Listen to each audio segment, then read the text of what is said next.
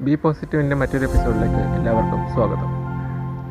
ഇത് പൃഥ്വിരാജ് സ്പെഷ്യൽ എപ്പിസോഡാണ് അദ്ദേഹത്തിന്റെ പിറന്നാൾ ദിനമാണിന്ന്.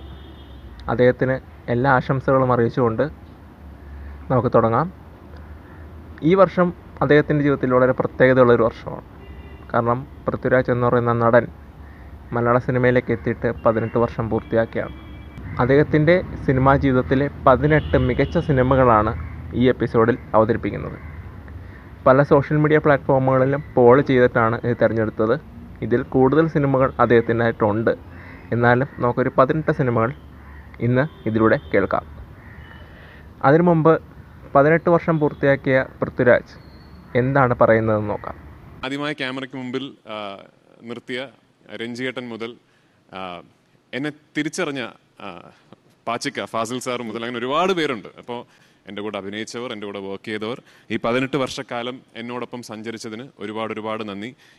ഞാൻ ഈ ലിസ്റ്റ് മാത്രം വായിച്ചു കഴിഞ്ഞാൽ വായിക്കുന്ന എനിക്കും കേൾക്കുന്ന നിങ്ങ- നിങ്ങൾക്കും ബോറടിക്കും അതുകൊണ്ട് ഇതിനിടയിലൂടി ഒരു യാത്ര അനുഭവം കൂടി ഞാൻ പറയാം. എന്റെ തന്നെ ഒരു യാത്ര അനുഭവമാണ്. രാജുവട്ടന്റെ അഭിനയ ജീവിതം തുടങ്ങിയത് നന്ദനം എന്ന സിനിമയിലൂടെയാണ്. രാജുവട്ടൻ അഭിനയ ജീവിതത്തിലേക്ക് വരുന്ന വർഷത്തെക്കുറിച്ച് നോക്കിക്കഴിഞ്ഞാൽ ലാലേട്ടൻ മമ്മൂക്ക ഇവർ രണ്ടുപേരും ഒഴിച്ച് പുതിയൊരാളെ നമ്മൾ സ്വീകരിക്കാൻ തയ്യാറായിരുന്നില്ല. അവിടെയാണ് രാജുവേട്ടനും ജയേട്ടനും ജയസൂര്യ എന്നിവർ വന്നത്. അതുമാത്രമല്ല രണ്ടായിരം രണ്ടായിരത്തി ഒന്ന് കാലഘട്ടം തൊട്ടുള്ള കാര്യങ്ങൾ നമുക്കറിയാം. മലയാള സിനിമ പരിപൂർണമായി തകർന്ന ഒരു കാലഘട്ടമാണ് രണ്ടായിരത്തി ഏഴ് വരെ. ആ സമയത്താണ് മലയാള സിനിമ ബി ഗ്രേഡ് സിനിമകൾ പ്രൊമോട്ട് ചെയ്തത്. ഇപ്പോൾ സാമ്പത്തികമായും തിയേറ്ററുകളിൽ ആളുകൾ പോവാതെയും ഒക്കെ മലയാള സിനിമ വല്ലാതെ ഒരു ഉയർപ്പ് മുട്ടുന്ന കാലത്താണ് പൃഥ്വിരാജ് എന്ന നടൻ മലയാള സിനിമയിലേക്ക് വരുന്നത്. ആ കാലഘട്ടത്തിൽ അദ്ദേഹം ഒരുപാട് സഫർ ചെയ്തിട്ടുണ്ട്. ആ കൂട്ടത്തിൽ ഒരു മികച്ച സിനിമയായിരുന്നു ചക്രം. കമൽ സാറാണ് ഇത് സംവിധാനം ചെയ്തത്. മമ്മൂക്കയോ മോഹൻലാലോ ചെയ്യേണ്ട ഒരു കഥാപാത്രമായിരുന്നു അത്. അത് സംവിധാനം തന്നെ പിന്നീട് പറഞ്ഞിട്ടുണ്ട്. അത് വളരെ ഭംഗിയായി ചക്രം എന്ന സിനിമ ചക്രത്തിലെ ചന്ദ്രഹാസനെ പൃഥ്വിരാജ് അവതരിപ്പിച്ചു. ഒരു ടീനേജ് പ്രായക്കാരനാണ് എന്ന് തോന്നാത്ത വിധം ആ കൈകളിൽ ആ ഒരു ക്യാരക്ടർ ഭദ്രമായിരുന്നു.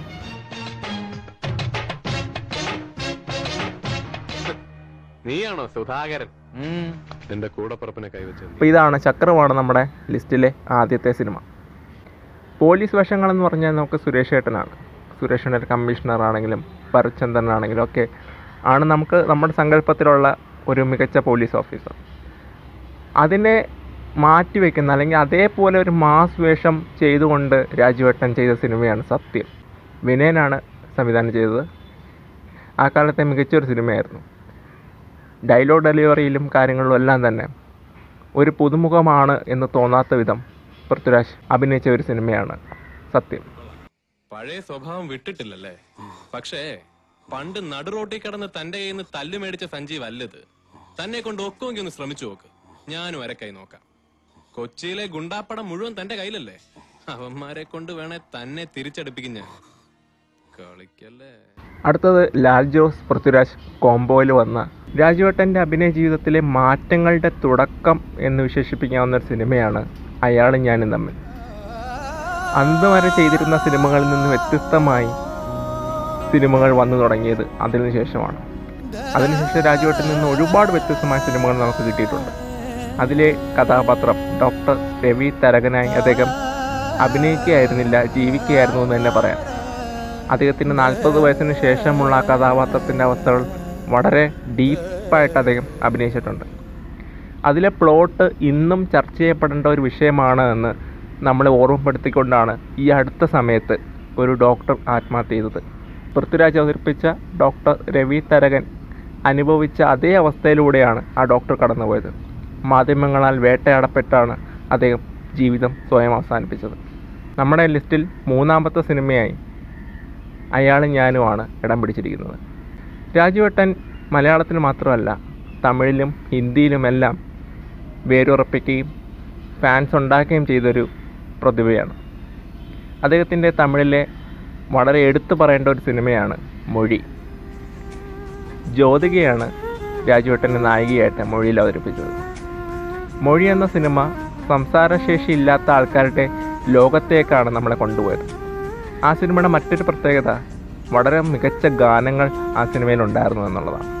പ്രകാശ് രാജിനൊപ്പമുള്ള രാജുവേട്ടന്റെ കോമ്പിനേഷൻ സീൻസും ആ സിനിമയുടെ ഒരു ഹൈലൈറ്റാണ് മൊഴിയാണ് നമ്മളുടെ നാലാമത്തെ സിനിമ.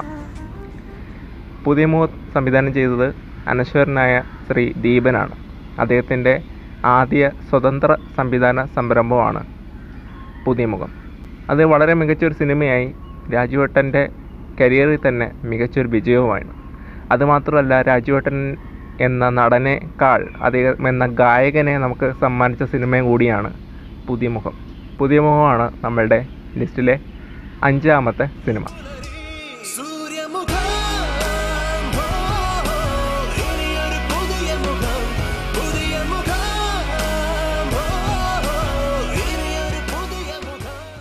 അപ്പോൾ നമുക്ക് യാത്രാനുഭവം കേൾക്കാം. ഇത് സ്ക്രിപ്റ്റ് ചെയ്തിട്ടല്ല ഇത് എന്റെ ഓർമ്മയിൽ നിന്നെടുത്ത് പറയുന്നതാണ്.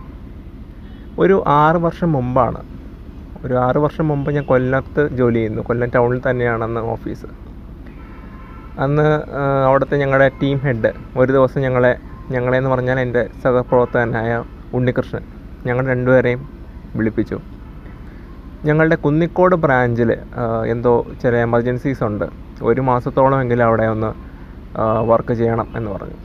ആഴ്ചയിൽ മൂന്ന് ദിവസം കുന്നിക്കോടും ബാക്കി ദിവസം ഇവിടെയും അങ്ങനെയാണ് തീരുമാനിച്ചത്.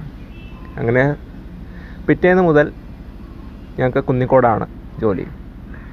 അപ്പോൾ ഉണ്ണികൃഷ്ണൻ ഉണ്ണി ഉണ്ണി നേരത്തെ ഈ പറഞ്ഞ കുന്നിക്കോട് ബ്രാഞ്ചിൽ പോയിട്ടുണ്ട്. എനിക്ക് വഴി അറിയില്ല ഞാൻ പോയിട്ടില്ല. അപ്പോൾ ഉണ്ണികൃഷ്ണൻ പറഞ്ഞു ഉണ്ണികൃഷ്ണന്റെ ബൈക്കിൽ പോവാം. അങ്ങനെ രാവിലെ Kollam K S R T C bus സ്റ്റാൻഡിനടുത്ത് വരാൻ പറഞ്ഞു. K S R T C bus stand കണ്ടുപിടിക്കാൻ വലിയ പാടൊന്നുമില്ല. Kollam K S R T C bus സ്റ്റാൻഡിനെ കുറിച്ച് പറയുകയാണെങ്കിൽ കേരളത്തിൽ ഞാൻ സഞ്ചരിച്ചിട്ടുള്ള ഒരു ബസ് സ്റ്റാൻഡും അതുപോലെ കണ്ടിട്ടില്ല. ഒരു കായലിന്റെ തീരത്താണ്. അഷ്ടമുടി കായലിന്റെ തീരത്താണ് K S R T stand നിൽക്കുന്നത്. കായലിലെ കാറ്റേറ്റ് നമുക്ക് ബസ് സ്റ്റാൻഡിൽ നിൽക്കാം എന്നുള്ളതാണ്. വളരെ ഭംഗിയായ ഒരു റോഡും കാര്യങ്ങളൊക്കെ ഉണ്ട്. അപ്പോൾ ഞാൻ എത്തിയപ്പോഴേക്കും ഉണ്ണികൃഷ്ണൻ എന്നെ ഇവിടെ വെയിറ്റ് ചെയ്യുന്നുണ്ട്. ഉണ്ണി വന്നത് ഒരു പൾസർ വൺ ഫിഫ്റ്റി ചുവന്ന ബൈക്കിലാണ്. ഞങ്ങൾ ചെറിയ കുശലമൊക്കെ ചോദിച്ചു ഞാൻ ബൈക്കിൽ കയറി കയറിയപ്പോൾ ഉണ്ണി തിരിഞ്ഞിരുന്ന് എന്നോട് ചോദിച്ചു "ആ, സ്പീഡ് പേടിയുണ്ടോ? സ്പീഡ് പേടിയുണ്ടോ? നമ്മുടെ നിവിൻ ബോളി ആസിഫലിയോട് ചോദിച്ച ഡയലോഗാണ്. പക്ഷേ ആ ഒരു തമാശ രൂപത്തിലല്ല ചോദിച്ചത് വളരെ സീരിയസ് ആയിട്ടാണ് ചോദിച്ചത്. ഞാൻ പറഞ്ഞു ഇല്ല പേടിയില്ല. അപ്പോൾ എന്നോട് കാരണവും പറഞ്ഞത്. മറ്റ് കൊളീഗ്സൊക്കെ നമ്മുടെ എന്റെ കൂടെ കയറിയിട്ട് ഇങ്ങനെ സ്പീഡ് പ്രശ്നമാണ് എന്നൊക്കെ പറഞ്ഞു. ഞാനും ഉണ്ണി അന്നാണ് ആദ്യമായിട്ട് ഒരുമിച്ച് യാത്ര ചെയ്യുന്നത്. ഞാൻ പറഞ്ഞു കുഴപ്പമില്ല. പക്ഷേ ഒരു പതിനഞ്ച് ഇരുപത് മിനിറ്റിനുള്ളിൽ അതൊരു മണ്ടത്തരമായി എന്ന് എനിക്ക് തോന്നി. കാരണം ആ രീതിയിലായിരുന്നു പോക്ക്. ഇപ്പോൾ സ്പീഡ് പ്രശ്നമല്ല. പക്ഷേ എതിരെ വരുന്ന വണ്ടികളെ ഇടിച്ച് ഇടിച്ചില്ല എന്ന രീതിയിലാണ് ആൾ പോകുന്നത്. കൈയും കാലും ഒക്കെ ഉണ്ടോ എന്ന് ഞാൻ പലവട്ടം നോക്കേണ്ടി വന്നു.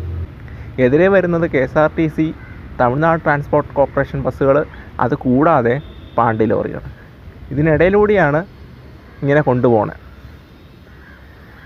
ഞങ്ങൾ ഏഴുകോൺ എത്തിയ സമയത്ത് ഏഴുകോൺ എത്തിയപ്പോൾ ഉണ്ണി ബൈക്കൊന്ന് സ്ലോ ചെയ്തിട്ട് ഒരു കട ചൂണ്ടിക്കാണിച്ചിട്ട് പറഞ്ഞു ഇതാണ് എഴുത്താണി ഹോട്ടൽ കൊല്ലത്ത് എഴുത്താണി ഹോട്ടൽ വളരെ ഫേമസ് ആണ്. കൊല്ലത്ത് വരുന്നവരെല്ലാം ആദ്യം കേൾക്കുന്ന പേരുകളിൽ ഒന്നാണ് എഴുത്താണി ഹോട്ടൽ. ഞാനും കേട്ടിട്ടുണ്ട് പക്ഷേ ഞാൻ അന്ന് വരെ കണ്ടിട്ടില്ലായിരുന്നു. പുണ്ണി പറഞ്ഞു ഞങ്ങൾ ഞാനും സുഹൃത്തുക്കളൊക്കെ അവിടെ ഇടയ്ക്ക് പോകാറുണ്ട് എന്ന് ഉണ്ണി പറഞ്ഞു. അപ്പോൾ ഉണ്ണി പറഞ്ഞു നമുക്ക് തിരിച്ചു വരുന്ന വഴിക്ക് ഇവിടെ കയറാം അപ്പോൾ എഴുത്താണി ഹോട്ടലിലെ വിശേഷങ്ങൾ തിരിച്ചു വരുന്ന വഴിക്ക് പറയാം. വീണ്ടും ഞങ്ങൾ മുന്നോട്ട് പോയി. മുന്നോട്ട് പോയി ഞങ്ങൾ കൊട്ടാരക്കര അടുത്തെത്തി. കൊട്ടാരക്കര ഗണപതി ക്ഷേത്രത്തിനടുത്ത് വണ്ടി ക്ഷേത്രത്തിന് മുന്നിൽ വണ്ടി നിർത്തി. ഉണ്ണി കാണിച്ചു ക്ഷേത്രം കാണിച്ചു തന്നു. ഞങ്ങൾക്കവിടെ ഇറങ്ങണമെന്നുണ്ടായിരുന്നു പക്ഷേ ഞങ്ങൾ എത്തിയപ്പോഴേക്കും നട അടച്ചിരുന്നു. തുടർന്ന് കൊട്ടാരക്കരയിൽ നിന്ന് പുനലൂരിലേക്കുള്ള വഴി യാത്ര തുടങ്ങി. മണിരത്നത്തിന്റെ ഒരു പടത്തിൽ മോഹൻലാൽ മമ്മൂട്ടി കഴിഞ്ഞാൽ മലയാളത്തിലൊരു പുതുമുഖം സ്വപ്നം പോലും കാണാൻ കഴിയാത്ത ഒരു അവസരം ഒരു സമയത്താണ് പൃഥ്വിരാജിന് രാവണൻ എന്ന് പറയുന്ന സിനിമയിലേക്ക് ക്ഷണം കിട്ടുന്നത്. ഐശ്വര്യ റായിയുടെ കൂടെ അഭിനയിക്കാനും ഒക്കെ രാജുവേട്ടന് കഴിഞ്ഞു. ആ സിനിമ അദ്ദേഹത്തിന് കിട്ടിയ ഒരു എക്സ്പോഷർ വളരെ വലുതാണ്. ആഗോളതലത്തിൽ തന്നെ മലയാളത്തിലെ ഒരു യൂത്ത് ഐക്കൺ എന്ന നിലയിൽ രാജുവേട്ടൻ എക്സ്റ്റാബ്ലിഷ് ചെയ്ത സിനിമ കൂടിയാണ് രാവൺ. രാവൺ തീർച്ചയായും ഈ ലിസ്റ്റിൽ ഇടം പിടിക്കേണ്ട ഒരു സിനിമ തന്നെയാണ്. ഏഴാമത്തെ സിനിമയായി നമ്മുടെ പട്ടികയിലുള്ളത് ഉറുമിയാണ് പൃഥ്വിരാജ് എന്ന നടനെ വിദേശ രാജ്യങ്ങൾക്ക് പരിചയപ്പെടുത്തിയ ഒരു സിനിമ കൂടിയാണ് ഉറുമി ജപ്പാനീസ് ചൈനീസ് ഭാഷകളിലേക്ക് മൊഴിമാറ്റം ചെയ്യപ്പെട്ടിട്ടുണ്ട്. അതുമാത്രമല്ല സാധാരണ വടക്കൻ പാട്ടുകൾ സിനിമയാവുമ്പോൾ കാണുന്ന തരത്തിലുള്ള ഒരു അപ്രോച്ച് ആയിരുന്നില്ല ഉർമി സ്വീകരിച്ചത്. ഉർമി വളരെ വ്യത്യസ്തമായാണ് കഥ പറഞ്ഞിരുന്നത്. അതുപോലെ പൃഥ്വിരാജ് എന്ന നിർമ്മാതാവിനെ നമുക്ക് സമ്മാനിച്ചതും ഉറുമിയാണ്. ഓഗസ്റ്റ് സിനിമാസ് എന്ന അദ്ദേഹവും സുഹൃത്തുക്കളും ചേർന്ന് തുടങ്ങിയ ബാനറിലൂടെയാണ് പൃഥ്വിരാജ് നിർമ്മാതാവായി മാറുന്നത്. ഇന്ന് അദ്ദേഹം നിർമ്മാണത്തിൽ സജീവമാണ്. അതുമാത്രമല്ല സന്തോഷ് ശിവനെ പോലുള്ള പ്രമുഖർ ഈ സിനിമയുടെ പിന്നിൽ പ്രവർത്തിച്ചിട്ടുണ്ട്. നമ്മുടെ എട്ടാമത്തെ സിനിമയായി എടുക്കുന്നത് റോഷൻ ആൻഡ്രൂസ് പൃഥ്വിരാജ് കോംബോ മുംബൈ പോലീസാണ്. ഏതൊരു നടനും ചെയ്യാൻ മടിക്കുന്ന ഒരു വേഷം വളരെ ഭംഗിയായി ചെയ്ത് എന്നതാണ് രാജുവേട്ടന്റെ വിജയം. അദ്ദേഹം ആ വേഷം വളരെ കൃത്യമായും ഭംഗിയായും ചെയ്തു തീർത്തു. നമുക്ക് വ്യത്യസ്തമായ ഒരു പോലീസ് വേഷവും മുംബൈ പോലീസ് സമ്മാനിക്കുന്നു. പൃഥ്വിരാജ് അഭിനയിച്ച വർഗം. ആ കാലഘട്ടത്തിൽ വന്ന ഒരു വ്യത്യസ്ത സിനിമകളിൽ ഒന്നായിരുന്നു വർഗം. വളരെ കറപ്റ്റഡായ ഒരു പോലീസ് ഓഫീസറിന്റെ വേഷത്തിലാണ് പൃഥ്വിരാജ് ഈ ചിത്രത്തിൽ അഭിനയിച്ചിരിക്കുന്നത്. അതുകൊണ്ട് തന്നെ ഈ ചിത്രം നമ്മുടെ ലിസ്റ്റിൽ ഒൻപതാമതായി ഇടം പിടിച്ചിരിക്കുന്നു. നമുക്കങ്ങനെ യാത്രാനുഭവത്തിലേക്ക് തിരിച്ചു വരാം. പുനലൂരിലേക്കുള്ള റോഡിലൂടെ സഞ്ചരിക്കുകയാണ് കുറച്ച് ദൂരം ചെന്നപ്പോഴേക്കും സൈൻ ബോർഡുകൾ വന്നു തുടങ്ങി. സൈൻ ബോർഡുകളിൽ കൂടുതലും തെന്മല തെന്മല എക്കോ ടൂറിസം അതുപോലെ അതുപോലെ പാലരുവി വെള്ളച്ചാട്ടം തുടങ്ങിയവയെല്ലാം വന്നു പോകുന്നു. അതുപോലെ പുനലൂർ ടൗണിലെ ഒരു അത്ഭുതം. പുനലൂർ തൂക്കുപാലം. പുനലൂർ തൂക്കുപാലം ഞാൻ ഏതോ ഒരു കാലത്ത് ആർട്ടിക്കിൾ വായിച്ചിരുന്നു ഏതോ ഒരു പത്രത്തിൽ അതായത് പാലം പുതുക്കി പണിയുന്നതിനെ കുറിച്ചായിരുന്നു അന്ന് മുതലുള്ള ഒരു ആഗ്രഹമാണ് ആ പാലത്തിലൂടെ ഒന്ന് നടക്കണമെന്നുള്ളത്. കാരണം ഇത്രയും പാരമ്പര്യമുള്ള ഒരു പാലത്തിലൂടെ ഒരു വട്ടമെങ്കിലും സഞ്ചരിക്കണം എന്നുള്ളത് ഒരു വലിയ മോഹമായിട്ട് ആ ആർട്ടിക്കിൾ വായിച്ചപ്പോൾ തൊട്ട് എന്റെ മനസ്സിൽ കിടപ്പുണ്ടായിരുന്നു. അപ്പോഴാണ് ഉണ്ണി പറഞ്ഞത് നമ്മൾ പുനലൂർ ടൗണിലേക്ക് പോകുന്നില്ല. പുനലൂർ ടൗൺ കയറാതെ തന്നെയാണ് നമ്മൾ പോകുന്നത്. ടൗണിന് ഇനിയും ഒരു പത്ത് പതിനാല് കിലോമീറ്റർ ബാക്കിയുണ്ട്.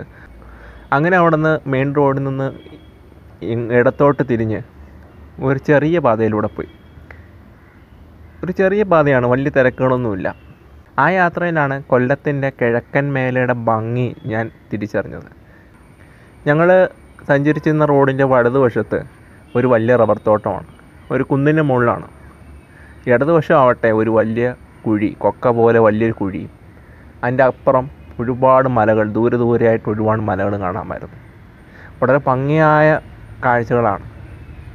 ഈ പറഞ്ഞ സ്ഥലങ്ങളൊക്കെയാണ് ഇപ്പോൾ ടൂറിസ്റ്റ് സ്പോട്ടായിട്ടൊക്കെ നമ്മൾ പല സോഷ്യൽ മീഡിയയിൽ വരുന്നുണ്ട്.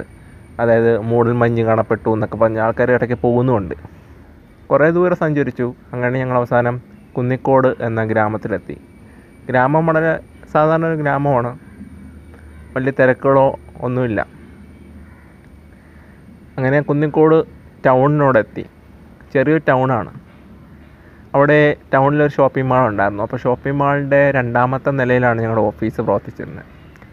ഉണ്ണി ബിൽഡിങ്ങിലേക്ക് കൊണ്ടുവന്ന് ബൈക്ക് പാർക്ക് ചെയ്തു. ഞങ്ങൾ ലിഫ്റ്റൊന്നും ഉണ്ടായിരുന്നില്ല. സ്റ്റെപ്പാണ് സ്റ്റെപ്പ് കയറി ഞങ്ങൾ മുകളിലത്തെ ബ്രാഞ്ചിലെത്തി അവിടുത്തെ മറ്റ് സ്റ്റാഫുകൾക്കെല്ലാം ഉണ്ണിയെ നേരത്തെ അറിയാം. എന്നെ അറിയില്ലായിരുന്നു. അപ്പോൾ അവരെല്ലാം വന്ന് പരിചയപ്പെട്ടു. നല്ല സഹകരണമായിരുന്നു. അവരെല്ലാം പരിചയപ്പെട്ടു. ഞങ്ങൾ ഞങ്ങളുടെ ജോലി തുടങ്ങി. കുറച്ച് കാര്യങ്ങൾ കുറച്ച് ഫയലുകൾ ഓഡിറ്റ് ചെയ്യാനുണ്ടായിരുന്നു. ഞങ്ങൾ രണ്ടായിട്ട് തിരിഞ്ഞിരുന്ന് ഞങ്ങളുടെ ജോലി ആരംഭിച്ചു. ഒരു മൂന്ന് മണിക്ക് മുമ്പേ ഞങ്ങൾ ജോലി പൂർത്തിയാക്കി. ഞങ്ങൾ അന്ന് എന്തോ നേരത്തെ തിരിച്ചു വരാൻ തീരുമാനിച്ചു. ഞങ്ങൾ ബൈക്ക് എടുത്ത് അടുത്ത പെട്രോൾ പമ്പിൽ പോയി എണ്ണ അടിച്ചു ഞങ്ങൾ കൊല്ലത്തേക്ക് തിരിച്ചു. തിരിച്ചു വരും വഴി എവിടെയാണ് എന്നെനിക്ക് പറയാനറിയില്ല. ഒരു ചുറ്റും വിജനമായ ഒരു സ്ഥലമാണ്. ഞങ്ങളുടെ മുമ്പിലെ ഒരു ഞങ്ങളുടെ മുമ്പിൽ ഒരു മിനി ലോറിയാണ് മിനി ലോറി നിറയെ മാർബിൾ വളരെ ഭാരമേറിയ മാർബിളാണ് അതിനുശേഷം ഒരു സ്പ്ലെൻഡർ ബൈക്കാണ്. അതിന് പിന്നിലായി ഞങ്ങൾ നല്ല വേഗത്തിലാണ് പോകുന്നത്. കാരണം തിരക്കുകളൊന്നുമില്ല റോഡിൽ റോഡ് കാലിയാണ്. പെട്ടെന്ന് അപ്രതീക്ഷിതമായിട്ട് ആ മിനി ലോറി സഡൻ ബ്രേക്ക് പിടിക്കുകയാണ്. ഇരുപത്തിനാലാം വയസ്സിൽ കേരള സർക്കാരിന്റെ മികച്ച നടനുള്ള അവാർഡ് നേടിക്കൊടുത്ത സിനിമയാണ് വാസ്തവം. പൃഥ്വിരാജാണ് കേരള സംസ്ഥാന ചരിത്രത്തിൽ തന്നെ ഏറ്റവും പ്രായം കുറഞ്ഞ മികച്ച നടനുള്ള അവാർഡ് വാങ്ങിക്കുന്ന താരം. വാസ്തവം ഒരു പൊളിറ്റിക്കൽ ത്രില്ലറാണ് രാഷ്ട്രീയത്തിലും സർക്കാർ ഉദ്യോഗത്തിലും നടക്കുന്ന കള്ളത്തരങ്ങളാണ് ഈ സിനിമ തുറന്നു കാട്ടിയത്. വാസ്തവമാണ് നമ്മുടെ ലിസ്റ്റിലെ പത്താമത്തെ പൃഥ്വിരാജ് ചിത്രം. ജെ സി ഡാനിയൽ മലയാള സിനിമയുടെ പിതാവ്. അദ്ദേഹത്തിന്റെ ജീവിതം സിനിമയിൽ അവതരിപ്പിക്കാനുള്ള ഭാഗ്യവും പൃഥ്വിരാജിനെ തേടിയെത്തി. ശ്രീ കമൽ സംവിധാനം ചെയ്ത സെല്ലിലോഡ് എന്ന ചിത്രത്തിൽ ജെ സി ഡാനിയലായും അദ്ദേഹത്തിന്റെ മകനായും പൃഥ്വിരാജ് വേഷമിട്ടു. സെല്ലിലോടാണ് നമ്മുടെ ലിസ്റ്റിലെ പതിനൊന്നാമത്തെ ചിത്രം.